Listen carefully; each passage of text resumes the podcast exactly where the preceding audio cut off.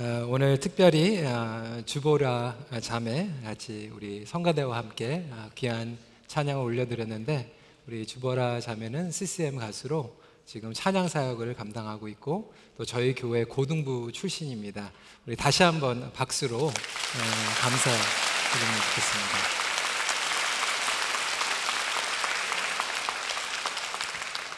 네, 저희 성가대가 더 잘했습니다. 그렇죠?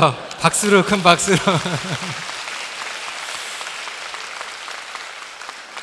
그 목소리에 맞춰서 이렇게 함께 찬양을 하- 한다는 것은 상당한 실력입니다.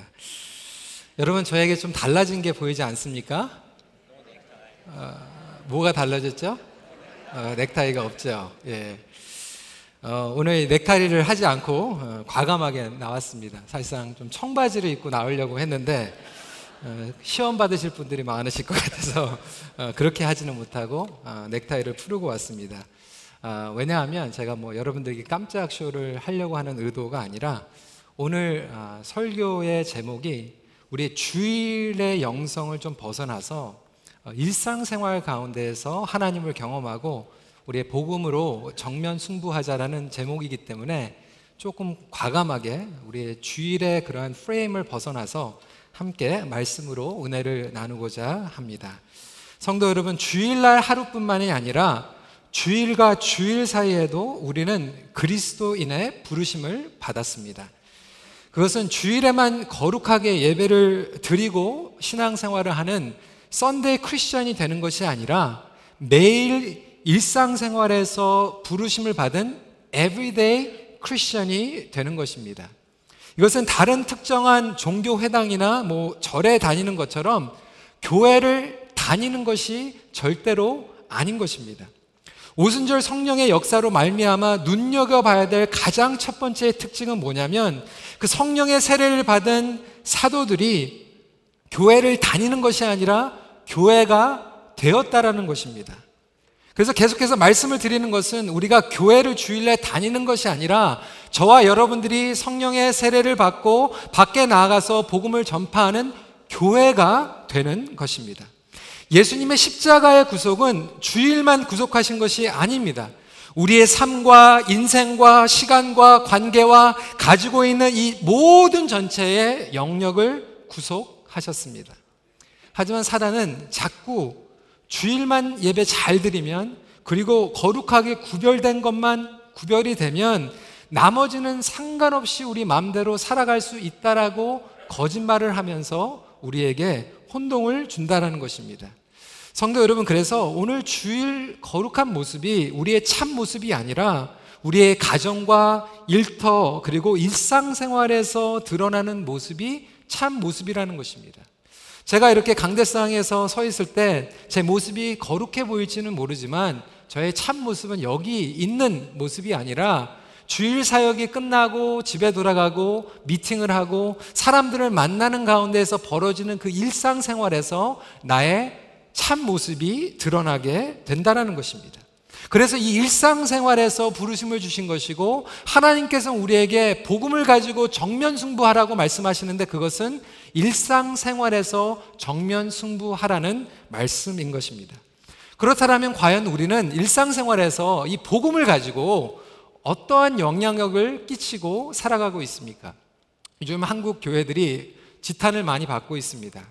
그리고 한국 교회들이 쇠퇴돼 가고 있다라는 염려를 많이 듣고 있습니다. 하지만 불과 10년 전만 해도 한국 교회의 위상은 대단했습니다.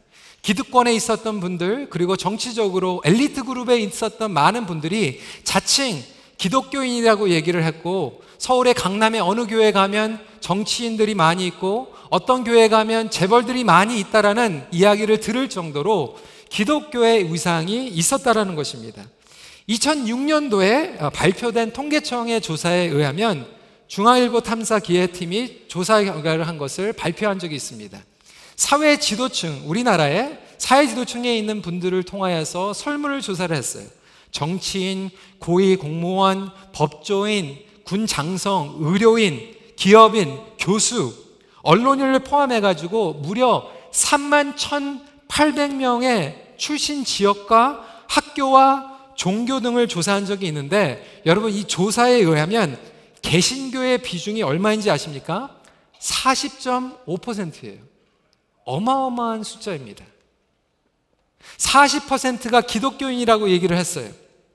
그리고 천주교인 22%, 22.6%하고 성공의 0.3%까지 합치면 63.4%가 기독교의 영향력을 가질 수 있는데도 불구하고 사회와 경제와 그 나라에 그러한 선한 영향력이 전혀 드러나지 못했다라는데 우리가 안타까워하고 부끄러워야 한다는 것입니다. 여러분 실제 토론토에서도 마찬가지입니다. 어떤 분들은 좀 과장해서 토론토 한인 사회의 절반이 교회를 다닌다라고 얘기를 하고 있습니다. 그것이 과장된 것이고 좀 보수적으로 잡아서 3분의 1만 교회를 다닌다고 생각을 해도 여러분 토론토 한인들 이민 사회에서 3분의 1이 교회를 다니고 있다라면 이 한인 사회가 기독교 그리고 복음의 능력으로 변화를 받고 엄청난 영향력을 끼쳐야 되는데도 불구하고 지금도 이 토론토의 한인 사회는 갈등하고 있고 분열되고 있고 시기하고 있고 서로 용서하지 못하는 가운데 있다라고 하는 것입니다. 바로 이것이 저와 여러분들이 말씀을 통하여서 고민해야 할 내용이라고 생각이 됩니다. 그렇다면 오늘 저희들이 말씀을 통하여서 질문할 것은 바로 이것입니다. 어떻게 하면 일상생활에서 복음으로 정면 승부를 할 수 있고 어떠한 변화가 우리에게 필요한가 두 가지를 말씀을 나누길 원합니다. 첫 번째로 첫 번째 변화는 명목상의 신앙을 버려야 합니다. 명목상의 신앙 이것은 무엇인가? 제가 올해는 이제 드디어 저 머리를 좀 잘라주시는 분을 좀 제대로 이렇게 만났는데 작년까지만 해도 제가 미국에서 돌아온 지 한 11년, 12년 동안 좀 방황을 했습니다. 여기 가서 좀 잘랐다가 저기 가서 잘랐다가 이렇게 좀 방황을 했는데 작년도에 어느 분이 소개를 시켜준 거예요. 놀수욕에 가면 어느 남자분이 머리를 자르는데 잘 자른다고 해가지고 놀수욕에 거기에 찾아갔습니다. 머리를 자르면서 그래도 이분이 이제 어떤 신앙생활을 하시는지 혹시 교회 다니시는지 궁금하잖아요. 그래서 한 15분 정도 머리를 자르다가 혹시 교회 다니십니까? 제가 여쭤봤어요. 이분이 자신 있게 교회 다닌다고 그러는 거예요. 어, 그러세요. 어느 교회 다니세요? 그러니까 저를 다 이렇게 보면서 아, 큰빛 교회 다녀요. 또 그렇게 얘기를 하시는 거예요. 어, 그러시냐고. 근데 사람들이 이제 와가지고 자꾸 전도하려고 교회 가자고 그러니까 귀찮으니까 교회를 다닌다고 얘기해야 되는데 큰빛 교회 다닌다 그러면 어, 모르는 얼굴도 뭐 못 보는데 그러면 2, 층에서 예배 드려요 그러든지 아니면 뭐 일부 예배 드려요 뭐 이렇게 얘기하면 끝나잖아요. 아니면 다운타운에서 예배 드립니다 이렇게 되면 끝나니까 그렇게 얘기를 하신 것 같아요. 그래서 제가 더 궁금해가지고 어, 거기 목사님은 좀 어떠세요? 그러니까 아 목사님 참 좋아요 그렇게 얘기를 하시는 거예요.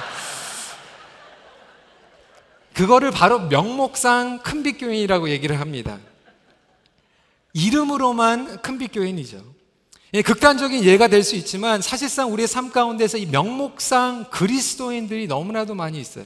그리스도인이라고 하는 것은 예수님을 따라가는 제자입니다. Follower of Christ를 그리스도인이라고 하는데 우리는 삶 가운데에서 예수님을 따르지도 않고 예수님의 말씀이 우리와 전혀 상관이 없는 삶을 살아가면서 우리는 명목상 자칭 그리스도인이라고 얘기를 합니다. 여러분, 복음주의자, 이벤젤리컬을 뭐라고 하면 전도하는 사람들을 이벤젤리컬이라고 얘기하는데 우리는 정말 신앙생활을 하면서 10년, 20년이 돼도 한 번도 전도를 하지 않으면서 명목상 복음주의자라고 이야기하지 않습니까? 개신교는 어떻습니까? 개신교의 뜻은 프로테스트한다라는 개념을 가지고 있어요. 말씀을 가지고 세상을 향하여서 프로테스트한다라는 개념을 가지고 있지만 우리는 명목상 개신교인이라고 얘기를 하면서 사회와 세상의 잘못된 흐름과 싸우기는커녕 오히려 거기에 안에서 더 앞서가려고 노력하지는 않고 있습니까? 명목적 신앙생활을 하는 것은 주일의 예배는 은혜롭게 드리는 것 같은데 우리의 삶은 그리스도의 마음과 복음적인 삶과는 전혀 상관이 없이 월요일부터 토요일까지 살아가고 있다는 거예요. 제가 청소년 사역을 오래 하면서 아이들이 교회 예배 드리고 오면 막 찡그리고 막 힘들어하는 아이들이 있는 거예요. What's wrong? 이렇게 물어보면 굉장히 힘들어가지고 얘기하는 거죠. 집에서 교회 올 때까지 30분 내내 어머니하고 아버지가 계속 소리 지르면서 싸웠다라는 거예요. 아, 당신 때문에 못 살아. 이렇게 막 이러면서 왜 똑바로 운전을 못해? 막 이렇게 싸우고 오다가 주차장에서 딱 내리자마자 장로님 안녕하세요. 권사님 안녕하세요. 이렇게 천사의 얼굴로 바뀌니까 뭐 아이들이 그냥 막 직업을 해가지고 주일의 영성은 너무나도 거룩한데 월요일부터 화요일까지 그러지 못하면서 차라리 나는 솔직하겠다 그래가지고 주일날 예배 드리는데 막 찡그리고 막 인상 쓰는 아이들도 있습니다. 여러분 물론 우리가 절제를 하고 또 조절을 하는 것, 감정을 조절하는 것도 필요하겠죠. 저는 그것이 꼭 이중 인격자라고 생각하지 않습니다. 어, 싸우다가 또 우리 교회 와서 다른 사람들도 있으니까 나 자신을 절제할 필요도 있겠지만 극단적으로 얘기해서 우리가 예배를 드리는 것과 그리고 교회 바깥에서 일어나는 것들이 너무나도 차이가 나는 것을 말씀드리는 게 아니겠습니까? 우리 교회에도 참 행복한 고민이 생겼어요. 우리 많은 성도들이 찾아오셨어요. 작년에도 한 50가정이 오시고 지금도 여름에 한 30가정, 40가정 이렇게 오시는데 제가 지지난주에 너무나도 속이 상하는 이야기를 들은 거예요. 세 가정이 이렇게 오셨는데 주일날 예배를 드리시는데 다섯 번이나 자리를 옮기셨다는 거예요. 예배를 일찍 오셔가지고 예배를 드리려고 하는데 늦게 오신 분이 빗기라는 거예요. 내가 6년 동안 이 자리에서 예배를 드렸으니까 빗기라고 그래가지고 그래가지고 딴 데 갔는데 또 거기서 빗기라고 그래가지고 주일날 다섯 번을 자리를 옮겼다는 거예요. 그래가지고 제가 그 얘기를 듣고 너무나도 속이 상해가지고 하, 너무나도 죄송하다고 상처받지 마시고 그럴 수도 있으니까 그런데 그럴 저희 너무나도 죄송하다고 그래 그 다음 주에 오셨는데 또 세 번 옮기셨대요. 제가 그 얘기를 들으면서 아 우리가 주일날 예배 드리면서 나만 은혜 받고 나만 그 가운데에서 예배만 잘 드리면 끝나는 것이 아니라 우리의 삶이라고 하는 것은 명목적인 종교가 아니라 나의 삶 가운데에서 하나님의 마음을 우리가 본받고 우리의 삶 가운데에서 기본과 우리의 마음이 주님의 그 복음을 전하는 자로 나아갈 때 하나님께서 기뻐하시는 예배가 되지 않겠습니까? 하나님께서 기뻐하시는 성도의 삶이 되지 않겠습니까? 스티브 스티미스는 이렇게 얘기를 하고 있습니다. 세속주의의 반대는 사실 명목주의다. 세속주의의 성장은 명목상의 신앙이라는 안개를 제거하고 그리스도를 증거할 수 있는 기회다. 저는 우리 예배 가운데서 이런 변화가 일어나기를 주님의 이름으로 축원합니다. 그래서 내가 6년 동안 앉았던 자리에 누가 앉으면 하나님 감사합니다. 새 교회를 보내주셨거든요. 내 자리에 새 성도가 앉았군요. 이렇게 감사하며 찬양할 수 있는 그러한 큰빛교회가 되기를 간절히 소원합니다. 여러분, 명목적인 신앙은 무기력한 신앙이에요. 아무런 영향력이 없고 변화와 성장과 성숙도 없습니다. 명목적인 신앙을 버린다라는 것은 그래서 거품을 제거하는 신앙이에요. 거품을 제거하면 안에 있는 내용이 보이기 때문에 그렇습니다. 여러분, 우리 신앙에서 명목적인 신앙을 벗어나서 거품을 제거하면 뿌리가 보이기 시작해요. 우리 뿌리에 무엇이 보이는가? 우리가 예배를 드리면서 우리는 열매를 바꾸길 원해요. 행동을 바꾸기 원해요. 여러분, 그런데 행동을 바꾸려고 할 때 행동이 바뀝니까? 그렇지 않아요. 여러분, 행동은 바뀌려고 해서 바뀌는 것이 아니라 뿌리가 바뀌어야지만 열매는 자연적으로 바뀌게 되어 있습니다. 내 안에 있는 뿌리가 복음으로 바뀔 때 이 행동이 열매로 바뀌는 것이지 이 뿌리는 바뀌지 않는데 행동으로만 열매로만 바뀌려고 하면 일주일 못 가는 거예요. 작심삼일이 일어나는 것입니다. 우리의 뿌리는 자아예요. 내 욕심이에요. 교만이에요. 때로는 우리가 예배를 드리지만 내가 복을 얻기 위해서 내가 남보다 더 잘 살기 위해서 내가 나보다 더 앞서가기 위해서 그러한 자아의 뿌리를 가지고 예배를 드리는 것은 명목적인 신앙이라고 하는 것입니다. 때로는 우리가 열심히 사역하지만 나의 상처와 나의 잦은 자존감과 나를 증명하고 보상 심리 받기 위한 열정과 헌신도 사실상 겉으로 드러나는 것은 섬김이지만 뿌리는 자아라는 거예요. 여러분 초대교회의 변화가 일어나는 것은요. 44절부터 45절 말씀에 믿는 사람들이 다 물건을 통용하고 재산을 팔고 그래서 제가 오늘 여러분들에게 집을 팔고 재산을 팔라는 말씀이 아니에요. 여기에 핵심은 행동이 아니라 그 행동이 일어나게 하는 뿌리가 바뀌고 있다라는 거예요. 그 말씀을 한번 읽어보겠습니다. 44절, 45절입니다. 시작. 믿는 사람이 다 함께 있어 모든 물건을 서로 통용하고 또 재산과 소유를 팔아 각 사람의 필요를 따라 나눠주며 나누고 소유를 파는 행동을 말씀드리는 것이 아니라 뿌리가 바뀌어서 자아 중심인 self-centeredness가 자기 희생, self-giving, self-surrendering으로 새로운 존재 인식으로 변화가 일어나는 진정한 transformation을 이야기하고 있는 것입니다. 여러분, 여러분의 일상생활은 어떠십니까? 월요일부터 토요일까지. 우리가 주일날에 이렇게 거룩하게 차분하게 예배를 드리는 것 같지만 사실상 많은 엄마 아빠들이 월요일부터 토요일까지 너무나도 바빠가지고 비즈니스에서 차이고 그래서 월요일부터 토요일까지 하나님에 대해서 한 번도 생각하지 못하고 주일 왔을 때 물론 그것도 예배를 안 드리는 것보다 낫겠지만 우리 일상생활 가운데서는 복음과 전혀 상관이 없는 삶을 살아갈 수 있다라고 하는 것입니다. 우리 어르신들도 마찬가지입니다. 우리 어르신들도 그 일주일이 빨리 지나가시는지 늦게 지나가는지 모르겠지만 내가 젊었을 때 가지고 있었던 그 소망과 성취와 그 모든 것들을 다 이루고 났을 때 나의 목적이 사라지고 의미가 사라진 가운데에서 과연 나는 무엇인가? 무슨 존재인가? 그냥 일주일이 그냥 그렇게 똑같이 반복되는 것이 아니라 나의 소망 대신, 나의 구원 대신, 나의 영생 대신 예수 그리스도를 붙잡고 새 소망의 비전을 받고 그러한 자녀를 위하여 다음 세대를 위해서 기도하고 중보할 수 있는 그러한 어르신들이 된다라면 여러분들이 일상생활 가운데서 하나님께서 영광받지 않으시겠습니까? 그러한 놀라운 역사가 우리 어르신들에게 일어나길 주님의 이름으로 축원합니다. 겉의 행동뿐만이 아니에요. 여러분 내면의 일상은 어떻습니까? 하나님은 빛이십니다라고 선포는 하지만 월요일부터 토요일까지 너무나도 어두운 거예요. 용서하지 못하고 쓴뿌리를 가지고 증오하고 괴로운 가운데에서 여러분들의 내적인 일상은 천국과 상관이 없는 복음과 상관이 없는 삶을 살아가고 있지는 않으십니까?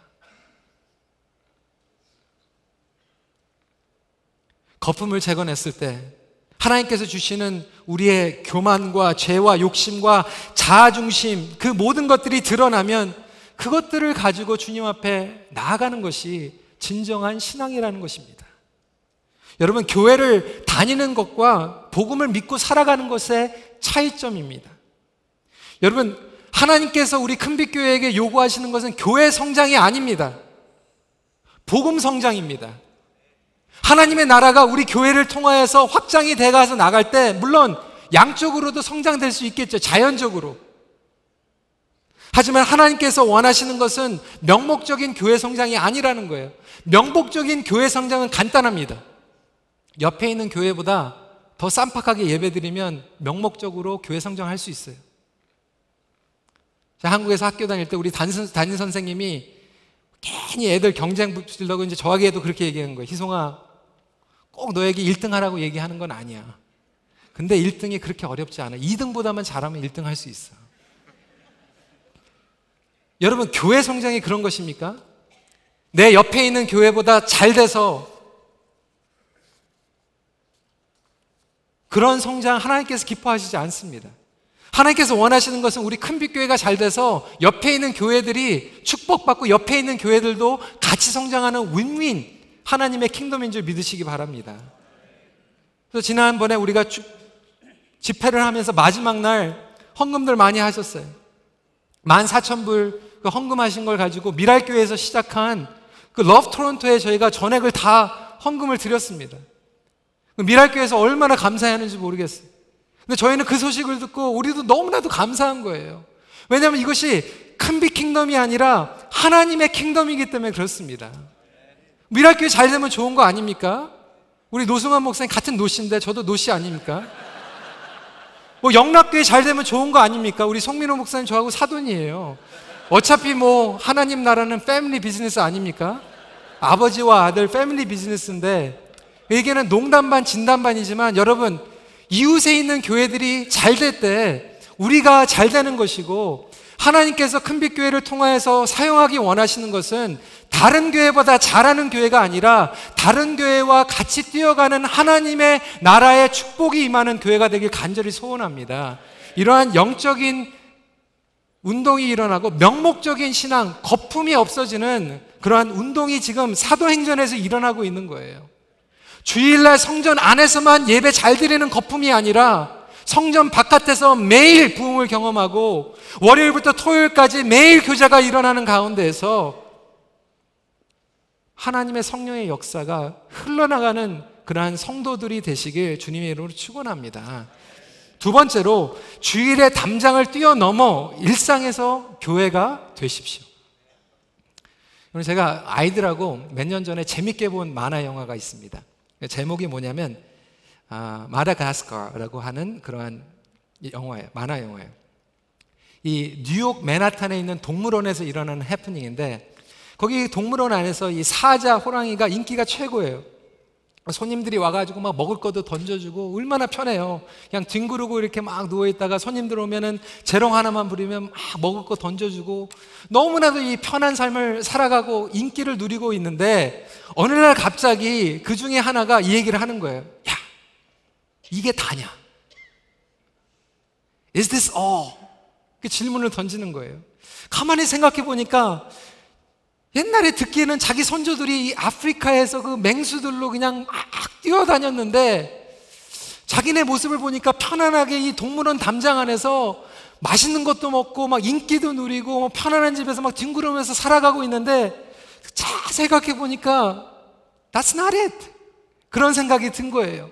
그래서 이 동물원의 담장을 뛰어넘어가지고 탈출을 하면서 그 아프리카 사파리로 찾아가는 그것을 코믹하게 그리는 만화 영화입니다. 저는 이걸 너무나도 재밌게 보면서 공감을 했어요. 야, 이게 우리 교회 안에 있는 성도들이다. 우리가 주일날 이 담장 안에서 예배는 멋있게 드리고 거룩하고 점잖은 옷들을 입으면서 이 안에서는 잘한다 잘한다 파이팅 하면서 하고 있지만 교회 바깥에 나가가지고는 야성을 잃어버리고 복음의 능력을 잃어버리는 가운데서 우리끼리 모여가지고 아 잘했어 잘하고 있어 격려하면서 살아가고 있지는 않죠. 여러분 초대교회 성도들은 이 성전의 담장을 뛰어넘어서 일상의 교회가 되었습니다. 46절부터 47절까지의 말씀 같이 읽도록 하겠습니다. 시작. 날마다 마음을 같이 하여 모이기를 힘쓰고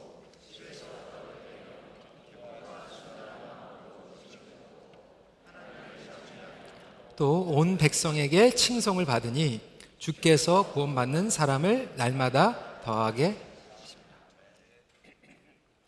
떡을 먹는 것, 그리고 찬양하는 것, 행동적으로 보는 것이 아니라 성전이나 날마다나 똑같다라는 거예요. 성령의 오심과 함께 교회가 탄생하고 일상 가운데서 예배를 드리고 일상 가운데서 양육을 하고 일상 가운데서 선교를 하는 신앙을 갖게 된 것입니다. 여러분 주일날 잘 모이는 것 중요합니다. 주일날 잘 모여서 우리가 찬양하고 예배하고 기도와 말씀을 통하여서 성령 충만함을 받아야 돼요. 하지만 동시에 주중에 흩어져서 일상생활 가운데서 그것을 터트릴 수 있는 저와 여러분들이 되시길 주님의 이름으로 축원합니다. 그렇다면 일상교회가 된다는 것은 무슨 뜻일까요? 첫 번째로 A로 일관성이 있는 영성을 추구하는 것입니다. Everyday spirituality는 consistent spirituality를 얘기하고 있습니다. 이 스튜어트 머레이라고 하는 분이 기독교 국가 이후라고 하는 책을 쓰셨습니다. 굉장히 중요한 책입니다. After Christendom. 이 기독교 왕국이라고 하는 것은 여러분 몇 주 전에도 제가 말씀을 드렸지만 유럽이 기독교 국가가 되면서 기독교 왕국이 되었습니다. 그러니까 교회가 기득권을 갖기 시작을 한 거예요. 북미도 기독교 왕국이 되면서 교회가 기득권을 갖게 되었습니다. 그러다 보니까 막 여왕 그리고 왕이 즉위를 하면 성공의 신부가 와가지고 기도를 하고 예배를 집례해줘야지 왕으로 즉위를 될 수 있고 예전에 미국에서도 대통령이 취임을 하려면 빌리그램 목사님이 딱 와가지고 기도를 해줘야지 취임식이 되는 거예요. 그런데 지금 세상은 이 후기 기독교 세계 더 이상 기독교 왕국이 아니라고 얘기를 하고 있습니다. 근데 이것은 복음이 세태되는 포스트 크리스천티를 얘기하는 것이 아니라 교회의 권위가 세태되고 있는 후기 기독교 세계를 이야기하고 있습니다.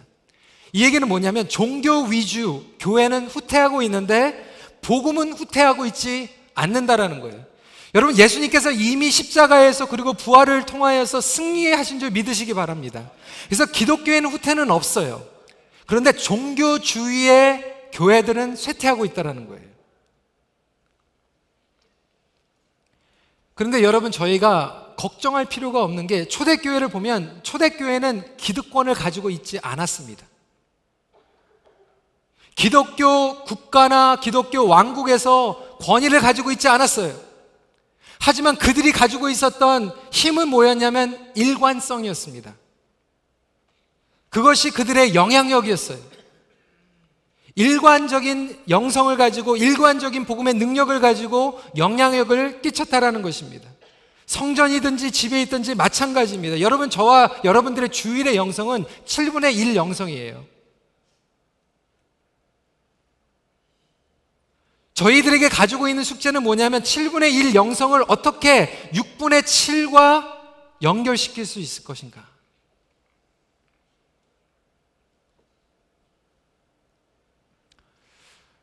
저희 영어권에서 청년들이 이제 뭐 1년 6개월 선교지를 갔다가 와요.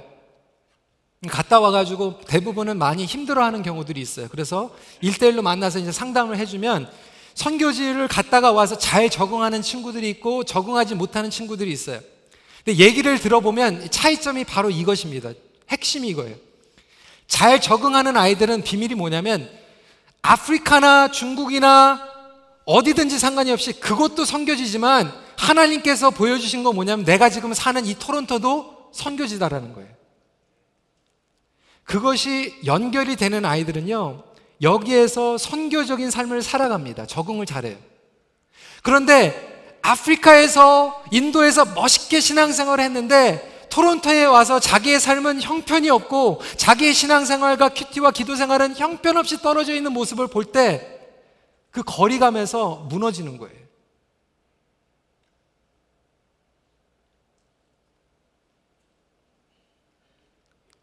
내가 매일 만나는 사람들에게 주님의 사랑을 나누고 용서해야 할 영혼들.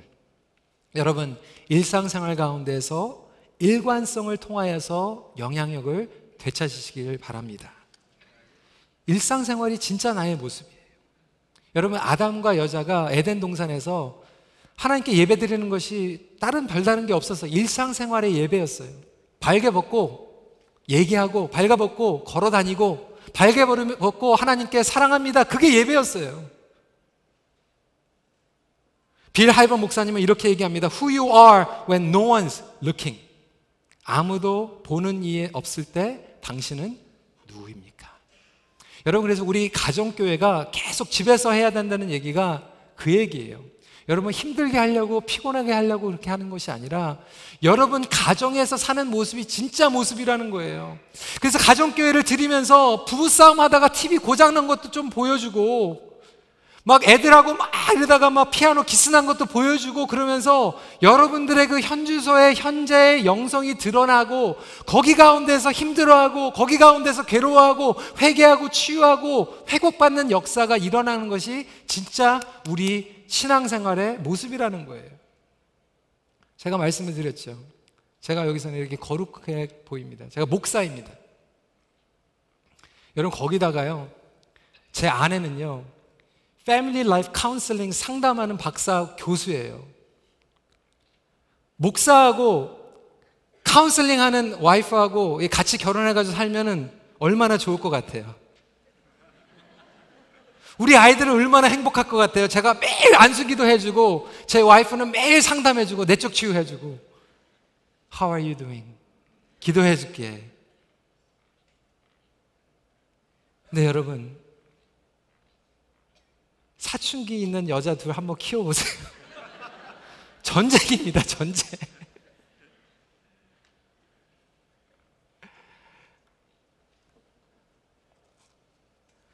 드라마가 일어나는 거예요. 제가 가짜 목사입니까? 가짜 교수입니까? 그게 아니잖아요. 그게 저희의 스트러글이잖아요. 거기서 또 회개하고 미안해. 잘못했어. 용서해줘. 기도하자. 그 영성이 진짜 영성이라는. 그 예배가 진짜 예배라는 거예요.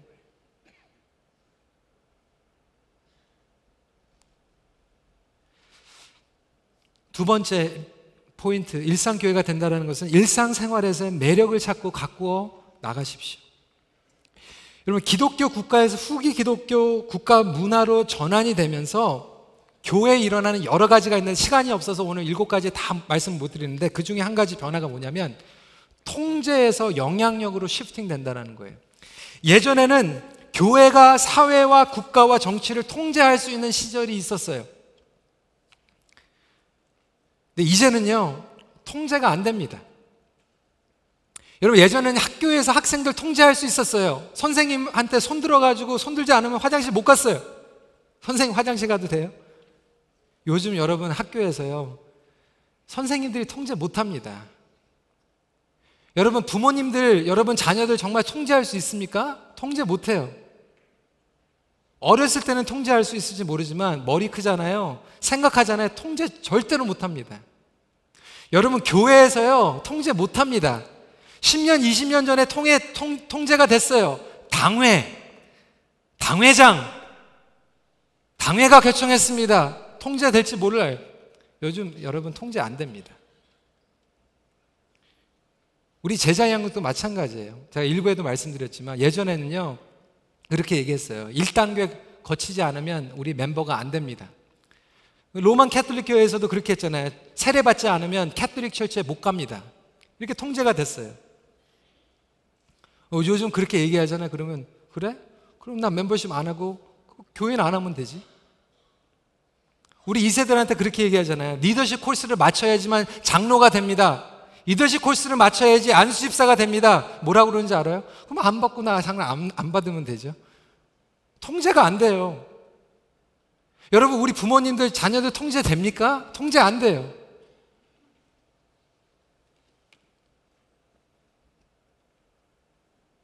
집에 가가지고 뭐 담임 목사, 당회장, 뭐 아버지, 뭐 그런 거 통제 안 돼요. 그런데 여기에서 얘기하는 것은 그 통제의 능력이 아니라 영향력이라고 하는 거예요. 초대교회가 기득권을 가지고 있지는 않고 주변 뷰에 있었지만 통제는 할 수 없는 그런 위치에 있었지만 영향력으로 세상을 바꿨다는 거예요. 영향력으로 도시를 뒤집었다는 거예요. 영향력으로 사람들에게 복음의 능력을 전했다는 것입니다. 그렇다면 우리 부모님들, 여러분, 자녀들 통제하시기 전에 어떤 영향을 가지고 있나? 우리 교회에서 우리 리더십들이, 우리 교인들이 사회에 나가서 나의 직분과 권위를 가지고 내세우는 것이 아니라 내가 과연 어떠한 영향력을 가지고 있는가? 우리의 목장이 어떠한 영향력을 가지고 있는가? 내 소그룹이, 내 제자 양육이 어떠한 영향을 가지고 있는가? 곰곰이 질문을 해볼 필요가 있다라는 것입니다. 여러분, 그럴 때 우리는 초대교회의 영적인 야성을 되찾을 수 있는 거예요. 핍박 가운데서 초대교회는 영향력이 있었어요. 우리 어르신들 기억하시잖아요. 우리나라에서 그 구한말, 그리고 일제 시기에 교회가 힘이 있었어요. 교회가 기득권은 없었지만 힘이 있었어요. 왜요? 복음의 영향력이 있었어요. 여러분, 기득권을 원하십니까? 영향력을 원하십니까? 우린 다시 영향력으로 가야 되는 너무나도 소중하고 중요한 기로에 서 있습니다. 어려움이 진짜를 빛나게 합니다. 그 매력을 바라게 됩니다. 43절 말씀 읽겠습니다. 시작. 사도들로 말미암아 기사와 표적이 많이 나타나니. 여러분 기사와 표적 때문이 아니라 복음 때문에 이 사도들에게 매력을 느꼈다라는 거예요. 사도들에게 매력이 나타났다는 건 교회의 매력이 있었다는 겁니다. 초대교회 공동체의 매력은 예수 그리스도의 사랑이었어요. 용서였어요. 은혜였어요. 여러분, 사람들은요, 매력이 있으면 끌려갑니다. 저와 여러분들이 이 복음의 매력을 되찾을 수 있길 주님의 이름으로 축복합니다. 왜 교회가 자꾸 세상에 흉내를 내요?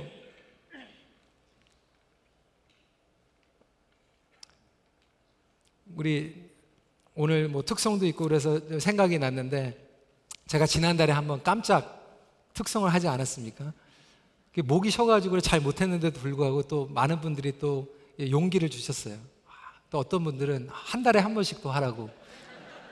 제가 알죠. 한 달에 한 번 하면 또 하는구나 또 이렇게 생각해야지. 근데 또 어떤 분들은 제가 이제 다음 주에 토, 아, 새해교 그게 있으니까 그때 깜짝 목사님 한번 가요를 한번 불러보시면 어떻습니까? 그래서 제가 생각을 하다가 영 아니에요. 제가 알거든요.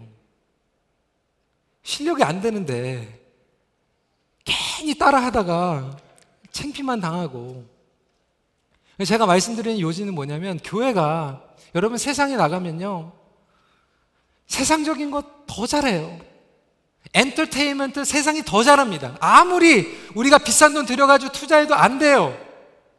왜 세상 따라가냐 교회는 교회만 가지는 매력을 가지고 승부를 걸어야 된다는 거예요. 그것은 성령의 능력이고 복음의 능력이고 예배의 능력이고 예배의 매력과 교제의 매력과 은혜의 매력과 용서의 매력과 긍휼의 매력으로 우리가 나갈 때 하나님께서 그것을 통하여서 다른 사람들은 체면 차리고 교만하고 자존심 챙기고 경쟁하고 시기하는데 우리는 모여가지고 그래 미안해요 부족해요. 더 잘할 수 있어요. 하나님 앞에 나갑시다. 여러분 그것이 우리의 매력이 아니겠습니까? 괜히 어설프게 흉내내는 것이 아니라 교회는 교회답고 복음다움, 은혜다움으로 매력을 끄는 것 같이 저와 여러분들도 우리 자녀들에게 우리 양육자들, 목자들도 하나님께서 주신 매력을 가지고 승부할 수 있는 그러한 야성을 되찾는 교회가 되기를 간절히 소원합니다. 거듭납의 매력이, 매력이가 하는 것입니다. 여러분, 목장 어떤 매력을 가지고 있습니까? 저는 우리 권사에 너무나도 감사한 게 너무나도 많은 구준이들을 감당하시면서도 한 달에 한 번씩 김치를 담궈 가지고 양로원에 또 가정이 없는데 나눠주시는 것. 우리가 주보로 나누지는 않지만 그게 매력이에요. 그게 교회예요. 여러분 예배에서도요 매력이 뭐 그냥 훌륭한 찬양 기술이 있는 찬양이 아니라 정말 우리 성가대에서 찬양팀에서 찬양을 할 때 그 안에서 그냥 빛을 발하는 거예요. 야 어떻게 저렇게 행복하게 노래를 부르면 음이 틀려도 은혜가 되냐? 이게 매력 아니겠습니까? 매일 삶이 새 생명 축제가 되는 거예요. 그리고 밖으로 나가서 야 큰빛교회 같은 교회가 몇 개만 더 있어도 토론토 바뀐다. 당신 같은 그리스도인이 있으면 정말 행복하다. 사회에서 당신 같은 사람이 될까봐 나 교회 안 나갑니다. 이런 게 아니라 당신 같은 사람만 더 있으면 정말 행복합니다. 그런 목장만 하나만 더 있어도 정말 행복합니다. 그것이 일상생활 가운데서 매력을 품어내는 공동체 아니겠습니까? 말씀을 정리합니다. 나비 효과라고 들어보셨을까요? Butterfly Effect. 그 지구 한편에서 일어난 나비의 작은 날개, 날개 바람이 지구 반대편 끝으로 가니까 거대한 폭풍으로 돌변할 수 있다라고 하는 가설을 Butterfly Effect, 나비 효과라고 얘기를 합니다. 실제적으로 작은 영향력이 놀라운 일들과 파급 효과를 가져다 줍니다. 여러분들의 일상생활의 신앙이 그 매력이 결국은 놀라운 복음의 능력을 가져다 주는 것입니다. 오늘 본문에 나타난 성도들의 일상생활의 변화와 변화와 매력이 그 영향력이 예루살렘을 복음으로 뒤집어 놓게 만든 것 같이 주일의 담장을 뛰어넘어서 매일의 삶 가운데에서 하나님의 선하신 매력을 누리고 나타내시는 저와 여러분들 되시길 주님의 이름으로 축원합니다. 네, 같이 기도하시겠습니다.